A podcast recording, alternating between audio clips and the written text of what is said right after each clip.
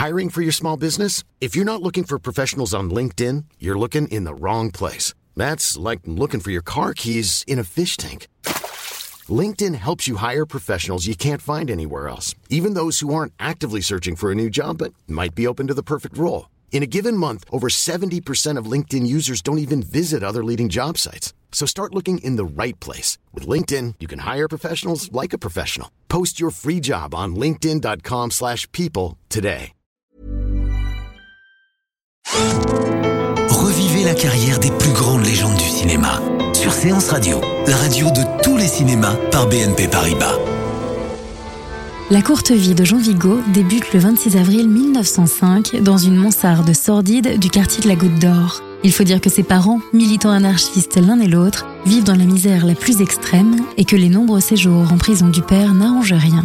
Ancien apprenti photographe, Eugène Bonaventure de Vigo a 22 ans à la naissance de son fils unique et se consacre exclusivement depuis deux ans à son combat politique sous le pseudonyme de Miguel Almereda dans les colonnes de journaux comme Le Libertaire ou La Guerre sociale. Le 14 avril 1917, pendant la Première Guerre mondiale et 12 jours avant le 12e anniversaire de son fils, Almereda, une fois de plus derrière les barreaux, est retrouvé mort dans sa cellule, mystérieusement étranglé par un lacet.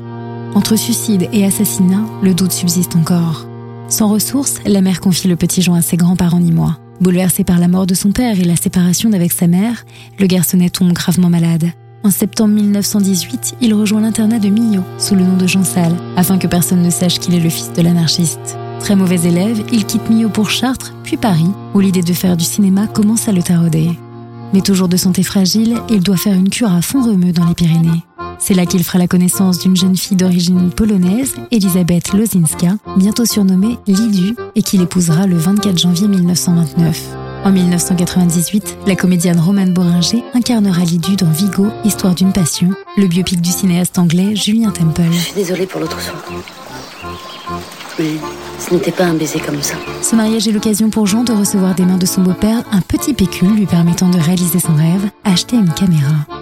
C'est ainsi qu'en 1930, avec Boris Kaufman, un ami qui deviendra directeur de la photographie et qui travaillera sur des films aussi importants que Baby Doll d'Elia Kazan ou 12 hommes en colère de Sidney Lumet, Jean Vigo tourne un documentaire intitulé À propos de Nice, point de vue documenté. À l'opposé de la mièvre carte postale, ce moyen métrage de 45 minutes évoque, comme il l'expliquera lui-même, l'apparence éphémère et fugitif d'une ville de plaisir que la Morguette. Présenté à Paris, au studio des Ursulines, le film fait si grand bruit que Germaine Dulac, cinéaste féministe et pionnière de l'avant-garde, parle de lui à de nombreux amis et lui décroche une commande pour la Gaumont pour un autre documentaire, consacré cette fois au nageur français multi-récompensé détenteur de plusieurs records, Jean Tari. Détenteur de 23 records de France toute distance de 100 à 1500 mètres. Selon les aléas de la distribution, ce film de 11 minutes s'intitulera Tari ou la natation, Tari, roi de l'eau, c'est alors que Jean Vigo fait la connaissance d'un riche homme d'affaires décidé à investir dans le cinématographe. Grâce à ses souvenirs de cancre encore très présents, le jeune cinéaste de 27 ans à peine écrit un scénario justement intitulé Les cancres, avant d'être baptisé Zéro de conduite.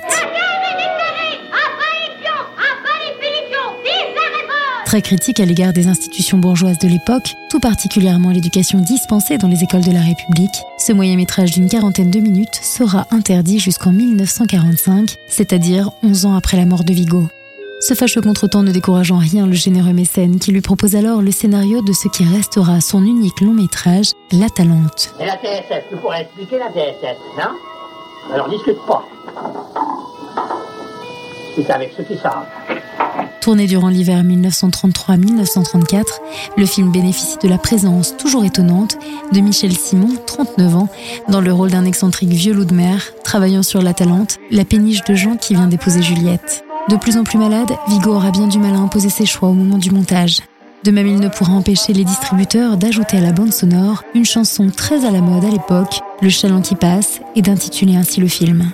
Il faudra attendre octobre 1940 pour que cet ultime chef-d'œuvre soit exploité dans la version et sous le titre voulu par Vigo.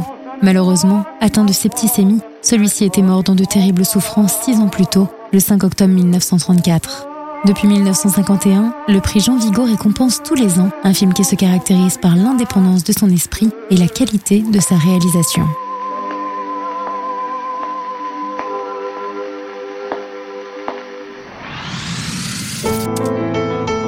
C'était Légende sur Séance Radio, la radio de tous les cinémas par BNP Paribas.